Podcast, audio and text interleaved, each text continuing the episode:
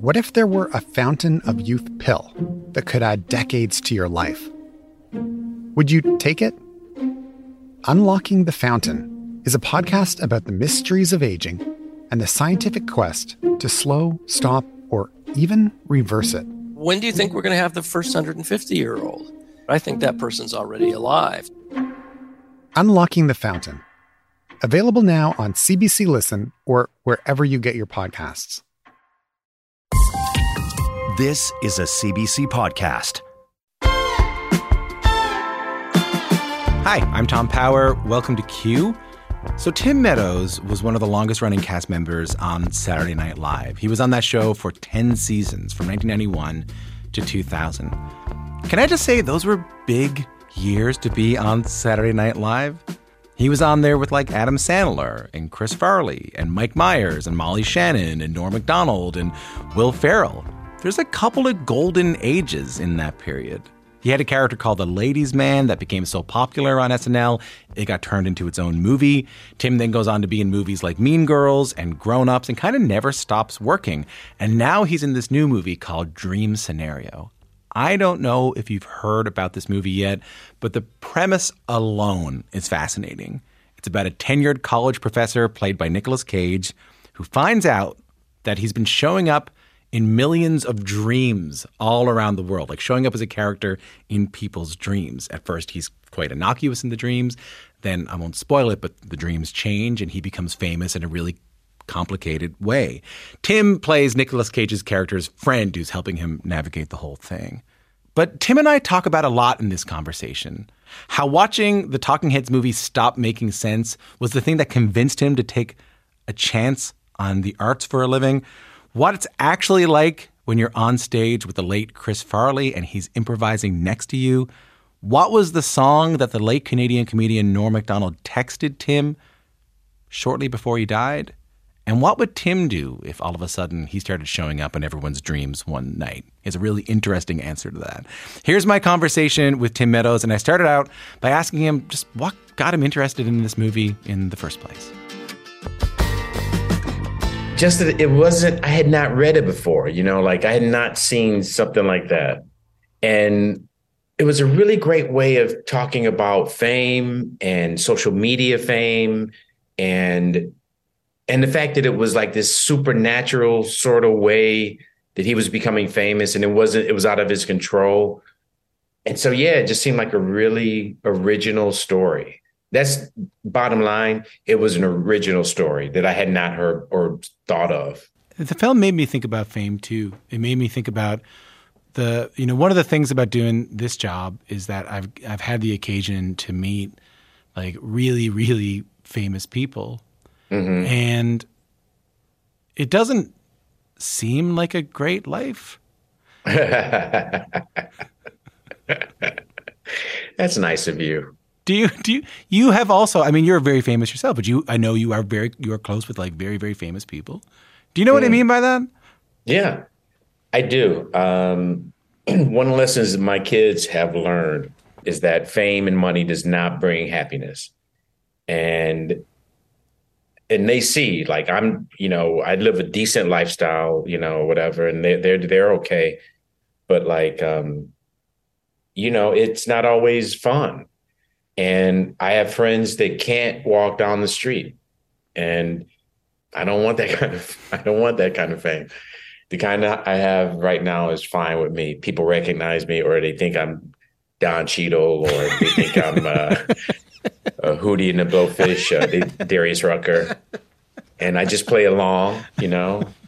Seriously, like people have stopped me and thinking I'm Don Cheadle, but they will stop me and say what a great actor I am and then I will like take the compliment, and then I, I will ask them like, "What did you like of mine?" And then when they name something that I actually did, I'm really happy. but when they say like, "Oh, I loved you in uh, Hotel Rwanda" or something like that, I just go, "Oh, okay, great, thank you." Thank oh, you, you say that. "Great, thank you." Yeah, I don't. I don't say no. It's not me. Very rarely will I say no. That's that's Don Cheadle. Um, but I'll just because I figure, you know what, they want their their meeting with Don Cheadle to go well. I want Don Cheadle's meeting to go well. You wanna- don't want to ruin. I don't want to ruin anything for Don Cheadle. You want to do right by Don Cheadle. Yes. So when people live on with their lives and they go tell their friends, I met Don Cheadle. he was so nice. You know, that's all I strive for. I, I think the perspective that you have on fame is, I mean, it's an, it's an, it's not, a, it's not for me to say whether it's a healthy one, but it's certainly an interesting one and, and a very grounded one. But it kind of makes sense because I was, I was doing research getting ready for this interview today. Um, and you don't come from a showbiz family at all, right? No, mm-mm, at all. Um, I always say like I, I didn't know anybody in television. Only person I knew in television was the guy who repaired TVs in my neighborhood. like it was such a far. My father worked at a hospital uh, as janitor. My mom was a nurse's assistant. You know, uh, and then yeah, we had changes in our lives that you know made things you know a little bit rougher or whatever where you know we were welfare and that kind of stuff but um yeah i mean I, I didn't really it was all new and so i just was like once i once i realized like i wanted to do improv and that i had some talent at it i just started to go for it you know Where, like, where did that come from? The, like, that, that's quite a, that's quite a thing to figure out that you want to do improv and you want to do it for real. well i was just a fan of comedy you know i love saturday night live i love monty python I fart in your general direction. Your mother was a hamster, and your father smelt of elderberries. Is there someone else up there we can talk to? No, now go away, or I shall taunt you a second time. um i loved stand-up comics george carlin richard pryor How can women be so cool when you angry? Don't you tell me I lose. I love you, don't you see? Yes, dear, I'm going for a walk. a walk? I want to fight. yeah i just i just had a big thing for it. And when i was in college i read an article about a guy teaching im- improv in detroit. And he i went and took a class.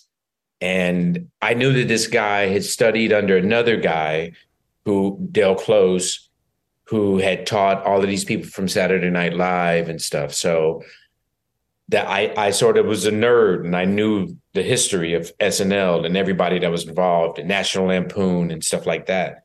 And so when I found saw this article that this guy was teaching improv and he had learned from Del Close, I went took his classes and I had an apt I sort of was decent at it in the beginning, you know, and I loved it. And um and then I moved to Chicago and because I knew that's where everything was. Second City, Improv Olympic. My friend Mark Beltzman was another actor from Detroit, moved to Chicago first and was like, "You got to come out here. Yeah. This is where it's at." You know. I mean, it really So- was like w- when you get to Chicago for, for Second City. I mean, you so I, I assume you would just audition and get in. Well, I mean, I auditioned and got in eventually, but it. I lived in Chicago for like a year, working at a uh, a, a radio a store that sold stereos, and then I worked at a record shop like for a year, and did I just did improv at Improv Olympic. I took classes there, took classes at Second City, and so they sort of knew me, you know, around the like you know group of Chicago improvisers at the time. I was African American. It was it was only a couple of us, you know? right. And so, yeah, I just did it a bunch. And then Second City had me audition for the touring company, and then that's where I got hired. And once I started doing that, I I didn't work at another record store in my life. Is that hard to tell your folks? Like when you come from a working class family, is it hard to go to your folks and go, "I'm gonna I'm gonna make my money from the arts"? No, I think they would have been more upset if they if we- if, if we were a wealthy family. You know, my family was like, "No, why not? You know, it's better than you know working in Ford. Yeah. you know, you got nothing to lose when you got nothing to lose, and I had nothing to lose. I was already in college, and uh, I was like in my third year, and I just thought like, here's a story, and I'll tell you is that I went and saw uh, "Stop Making Sense" by the Talking Heads at this theater and I loved it and went and saw it. It was here in Detroit and I saw it a few times.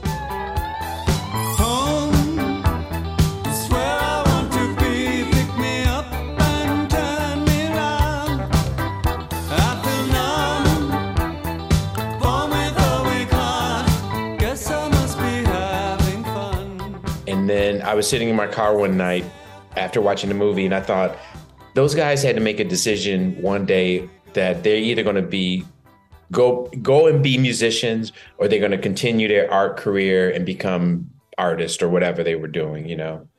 And I thought that had to be a really big decision and big day. And I I thought to myself that today is that day for me. Wow. Either I'm going to go and finish college or I'm going to go and give acting a try. I'm going to really go into improv and really push myself. And so I gave myself five years and I said, if I'm not a working actor by the end of five years, I'd come back to Detroit. I'd go back to school, get my degree, become a marketing person or whatever. And then, and five years later, almost to the month that I saw that movie, I was working on SNL. Wow, Tim. Yeah. Wow. True story. True story. So I give a lot of credit to David Byrne, Talking Heads, in that movie. Um, because I just thought like I don't want to look back and regret not trying. You know, and I and I was talking with my kids recently about the career decisions and stuff, you know. And I told I told them I I don't regret it. Like I don't look back on my life and say, boy, I wish I would have went into marketing or I wish I would have, you know, went into journalism. Um, and that was exactly what I wanted. I wanted to be able to look back and when I made, I did what I wanted to do, you know? Um, so yeah, That's a powerful thing, and to, to be able to look back and say, "Hey, I didn't want any regrets," and then to be able to live a life where I go like, "Hey, that that that did kind of work out," and also you got Yeah. to live through like a really amazing time. Like, I was just Yeah. talking. I, I've I've had this conversation with people before, where like, as a fan of comedy and as someone who's read the Saturday Night Live books and like watched all the documentaries on National Lampoon, I have Mm. this idea of like these eras of comedy that were really important, and you know, I, they're sort of built up in my mind. I'm sure the reality of them is very very different, but that time in Second City when you were there with like Chris Farley was there, Bob Odenkirk was there, and, right. and Bob Odenkirk. My understanding of it was that was during the time that Bob did Matt Foley motivational speaker, right? right. Was at Second City. I mean that that, that must have been a really magical time to to be there. Yeah, it was. Uh, even just during that period in Chicago, like the list of people that are like nationally known comedians or writers during that period is just amazing. And I'm proud to be a part of that generation of actors, you know. It was just amazing time. Stephen Colbert, you know, Amy Sedaris, Jeff Garlin, um, you know, uh, Adam McKay, uh, Tina Fey, you know, uh, it's just, I mean, if you look back at the names of people um, during that period, were all in Chicago. Dan Castellaneta from The Simpsons, Simpsons, yeah. Richard Kind. Yeah, I mean, it was an amazing group, and and it's just improv is like tennis, you know. It's like you get better working with people that are great, you know. I find the the myth around Chris Farley very interesting. I mean, I've watched the documentaries Yeah. about him, and I've got to talk to a couple of people who knew him very well. But you got to Right. you, you got to improvise with him pre SNL and pre Fame. Mm-hmm. How was how was playing tennis with him? Uh, it was great because you could lob stuff to him, and he would just send it back across the court super hard. Wrigley Field, Tim. Yep, I tell you, there's no better job in the world than working security at Wrigley Field. Right you are. You know, on a day like this, it makes me feel a little guilty about taking a paycheck home with me. I know what you mean. What's so, back it up, fella. Authorized personnel only. It's okay, I'm authorized. Yeah. You're in the wrong area. We'd like you behind the barrier, please. and he could he would also he just played in the moment you know like the matt foley thing for instance was an aspect of what chris did in a bunch of other improv sketches that we would do he would do this loud guy who was couldn't really control his emotion Brian, from what I've heard, you're using your paper not for writing, but for rolling doobies. You're gonna be doing a lot of doobie rolling when you're living in a van down by the river.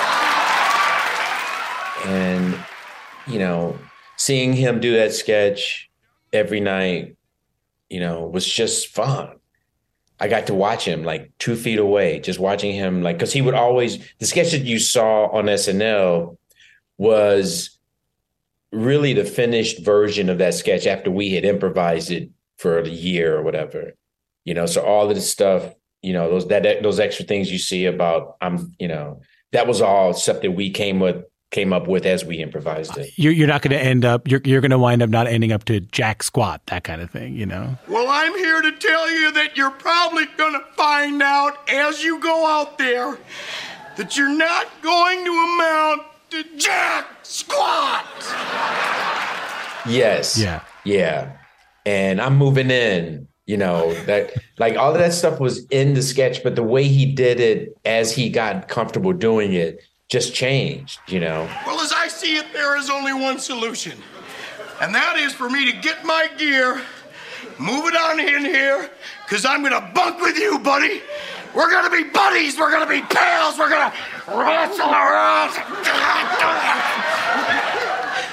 Old Matt's going to be your shadow. Here's you, here's Matt. There's you, there.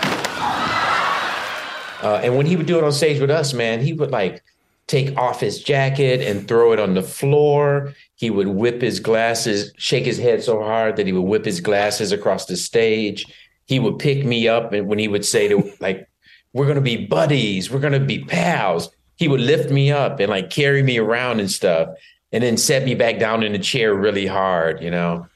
um, but he would do stuff like that, man. He just he was a joy. I loved him so much, and yeah, I loved him so much, man. Is he is he is he part of the reason you got on? Was it your friendship with him and like your collaboration with him? I should say more than friendship, like your ability to work together. Part of what got you both to Saturday Night Live, or was he there first?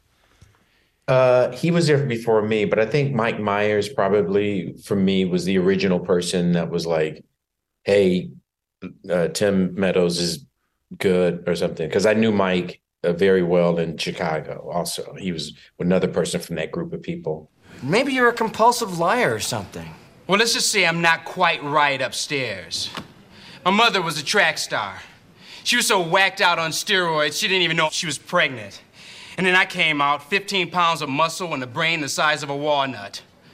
Thanks, Mom. Enjoy the trophies. Damn. Is any of that true? No, man, I'm making it up. And so Mike got there first, and I was good friends with him.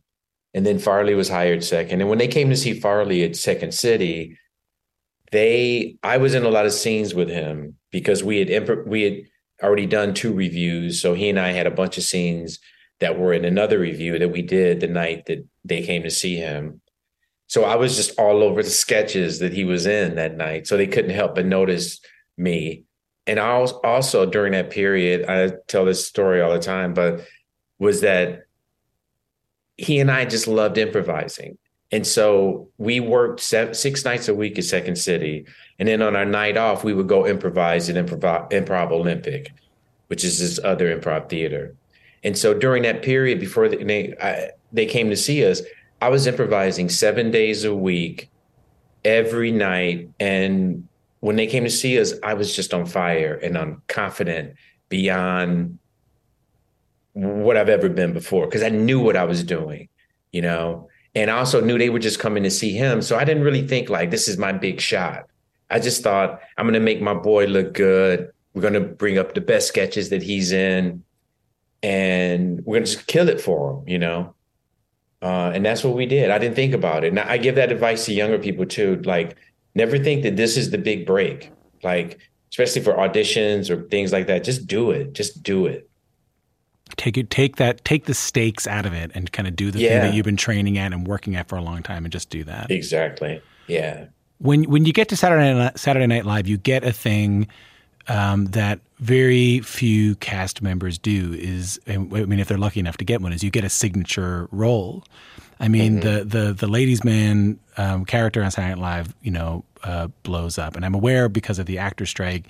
We can't really talk about the film, and we can't really talk about the film version of it. But, but I can. I can at least say that, like, there are no one. No one can touch me. I'm in Toronto, man. Like, no one's going to come and get me. Uh, uh, but there's a. Um, you know, there's, there's, you know, Wayne's World is an example of that. Like the films that were made based on Saturday Night Live property, and the Ladies Man was one of them. Can you tell the story of where the Ladies Man came from? I couldn't find it when I was when I was getting ready for this today.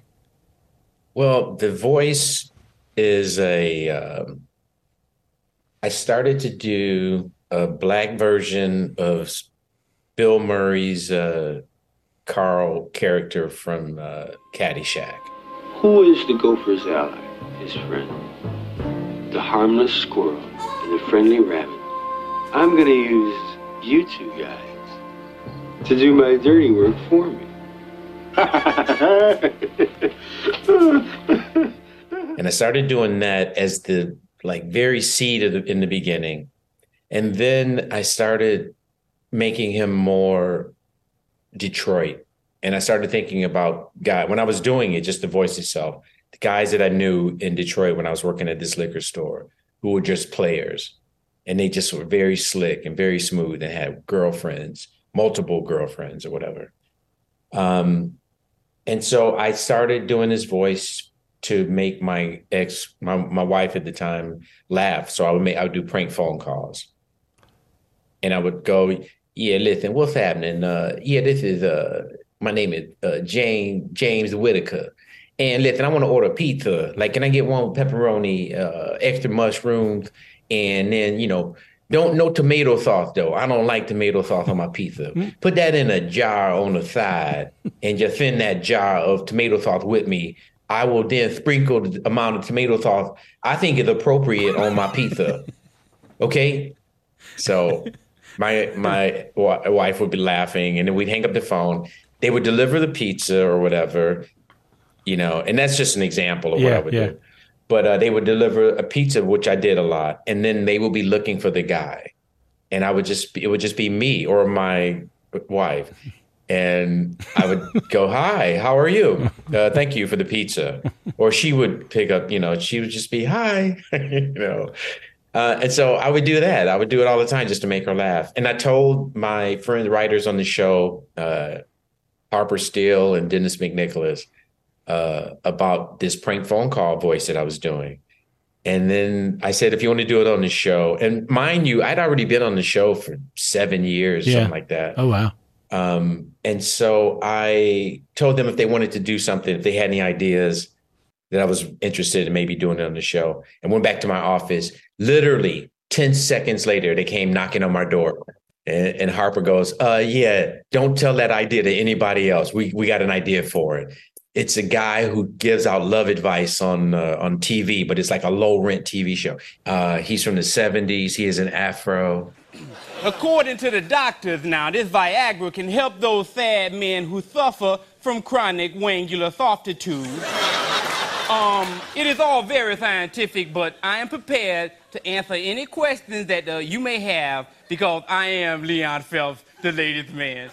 we never wanted it to be a hit or to be we just loved doing it. And so you know the whole movie thing and everything else was like just it was just given to us. We they asked us if we would write a script. That was how it started. And so when you put three right well like we can all write this thing. So we wrote a really good script and then it just kept moving on from there but like all the way through we we thought oh this is never going to make it you know After you did Ladies Man on Saturday night, did you know Yes. Sunday that it would- that it was working? Yes, I knew Saturday night it was working. you know, I knew at the party afterwards. Like uh, my favorite was I was at the after party and Leonardo DiCaprio walked up and said, "What's happening?" in my ear as he was walking out of the party, and I was like, "Oh, that's uh, I think this might be a hit." Know. Coming up in the show, Tim Meadows talks more about his time on Saturday Night Live. Can I just tell you that I could spend every show just asking people what it was like to be on SNL and like who did they get to meet and how did they put it together. It's it's endlessly fascinating, and we talk a little bit more about that coming up on the show, including his time with the late Canadian comedian Norm Macdonald. More Tim Meadows after this. Think of your favorite one hit wonder, Or that overpriced toy your parents would never let you have? or that TV show that no one else remembers because it was canceled way too soon. Now, what if we could fix it? I'm Francesca Ramsey. And I'm DeLon Grant. And after 20 years of friendship, we are now hosting a new nostalgia podcast called Let Me Fix It. Each episode, we'll dig into our favorite celebrities, shows, and brands of yesteryear, and then imagine what it would take to repackage them for relevance today. Think of our show as an intervention, but with way less stakes. So subscribe to Let Me Fix It wherever you get your favorite podcasts.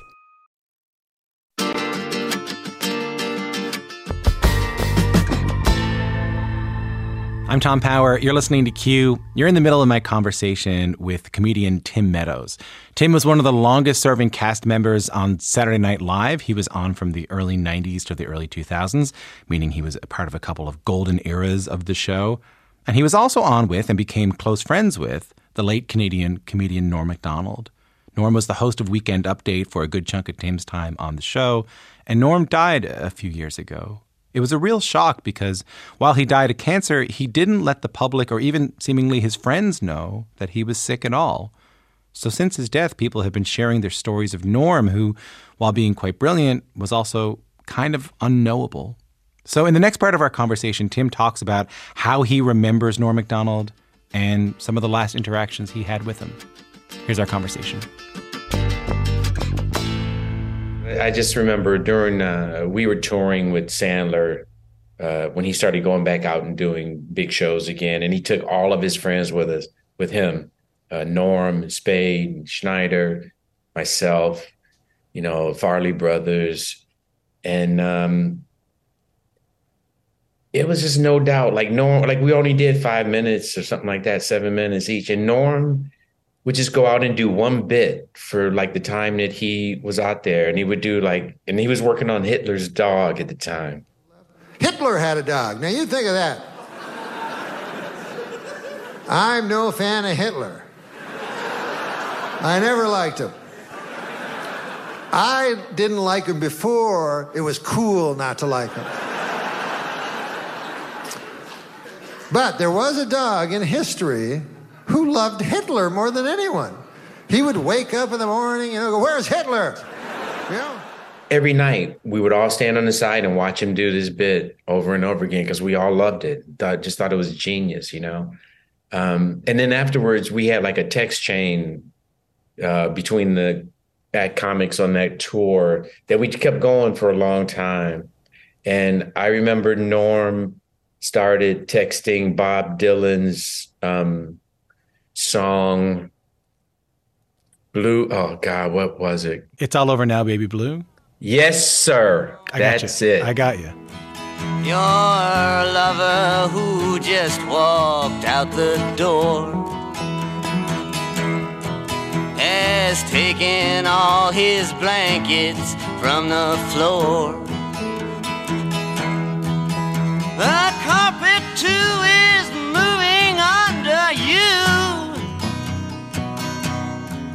and it's all over now, baby blue. It's all over now. He started typing the lyrics, and then we all started typing the lyrics until we had all typed the whole song out, man.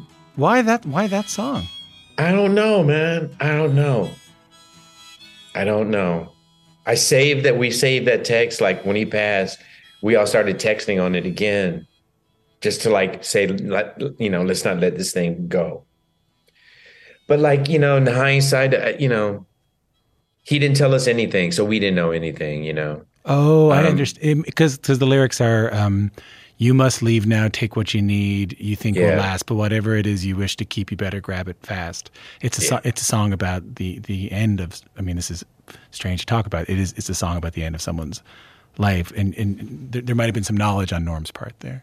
Yeah, there could have been. Um, but Normie also was like very, to me, especially because I had just started doing stand up. And so me performing in front of those guys and in front of stadiums of all, you know, Norm was so nice to me, man. And he didn't go like, Timmy, you're a great comedian. He goes, you've come, but he did honestly say, you've come, you've, you've, you're way better than I was expecting you to be, which was a compliment for him. yeah, you know what I mean? yeah. Because if I sucked, he would have told me you you're not good.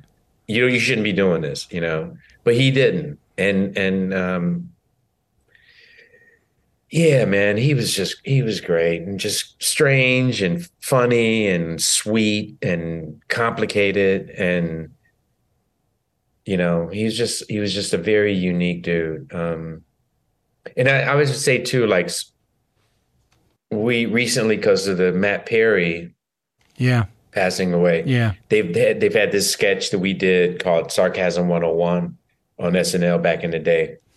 And as I was watching it on the internet, there's a shot of Norm. He well, there's a set moment where he Norm goes, "Hey, hey, hey, hey, hey," because he's supposed to stop them from talking and, and make a comment. I don't think Norm was a fan of the sketch, but he had to be in it anyways. Yeah. And so he says, Hey, hey, hey, he does it a long time. And he, he looks at me and Will Ferrell to try to make us laugh. She was faking? Catch on slower. Hey! I don't think she's really a student. Be a bigger moron. Can I still take a bath with you, or? Uh, and I, when I watched it, I went, Oh, yeah, I remember that. He hated being in this sketch. He kind of hated being in sketches, didn't he? Didn't he? Like, Period. Yeah, yeah. Well, the ones that he wanted to be in, you know, like Jeopardy or, you know, The sketches, Letterman. he, yeah, Yeah. he was fine doing. I remember one time I'm, I, I, I did got him. I, I was doing Michael Jackson, and he was a bartender, and um, I, I he was interv- he was asking me something, and I was supposed to say, well, um, I was talking to them, and I said to the person that, and I says to the guy, and then I say whatever the rest of the line is. But we had this joke going around where we would say, "I says to the guy, I says to the guy, I says, I says," like from a 1920s movie. Yeah. And Norm and just a couple other people had that joke going around, you know. And during the sketch, I go, "Well, I don't know. I was talking to her, and I says to her, I says to the girl, I says to the, I says to her." And Norm just like look, he doesn't crack, but he knows exactly what I was trying to do. Uh, yeah, it's so fun. Um, man, it, it- I, we, we we took a little bit more of your time than than we were Yeah, yeah. anticipating, but I really do appreciate you making the time for us. Um, uh, it, it's really great to kind of reminisce on these days in Saturday Night Live and these the because it was sort of a dream era, and it's sort of the era that a lot of people talk about. And Yeah. um, it's in Well, and thanks. yeah, and it's been amazing to kind of follow you. I'll I'll, I'll close off by asking this question, which I thought might be fun to ask at the end. Okay, so Tim Meadows wakes up one morning Mm-hmm. and he finds out that he has been in everyone's dreams uh, overnight. Mm-hmm. What, do you, what do you do? Uh, Get on. I I stay in the house. I don't go anywhere. I turn off everything.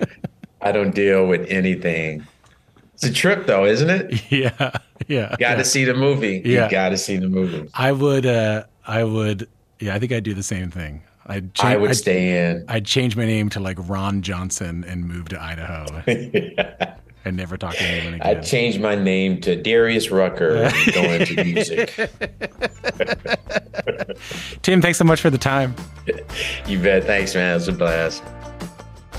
Tim Meadows is an actor and comedian. You can see him now in the film Dream Scenario, which is out in theaters on Friday. I feel like I want to do another podcast that's just called Can You Tell Me About Norm Macdonald? Like, uh, given that I got to spend a little bit of time with that guy and he's one of my favorite comedians, I would just, I, anytime anyone can tell me anything about Norm Macdonald, I'm just, I'll, I'll, I'll, I'll drink it up all day. I'll, I'll have a full plate of it. Um, so thanks to Tim Meadows for that. The other conversation up on our podcast today, especially if you're like in the arts or if you're interested in tech, is a really interesting one. Because uh, on the surface, Good Kid are like a Canadian indie rock band, but they have tens of thousands of fans all around the world, no matter where they go. How did they get that? Well, it's by approaching the music business very differently than other Canadian bands do, creating a community online, giving a lot of their music away for free, and it helps that they're all computer programmers as well as musicians. A very untypical Canadian music interview is the other podcast up on our feed today. Go check that out wherever you got this one. We'll see you soon. Later on.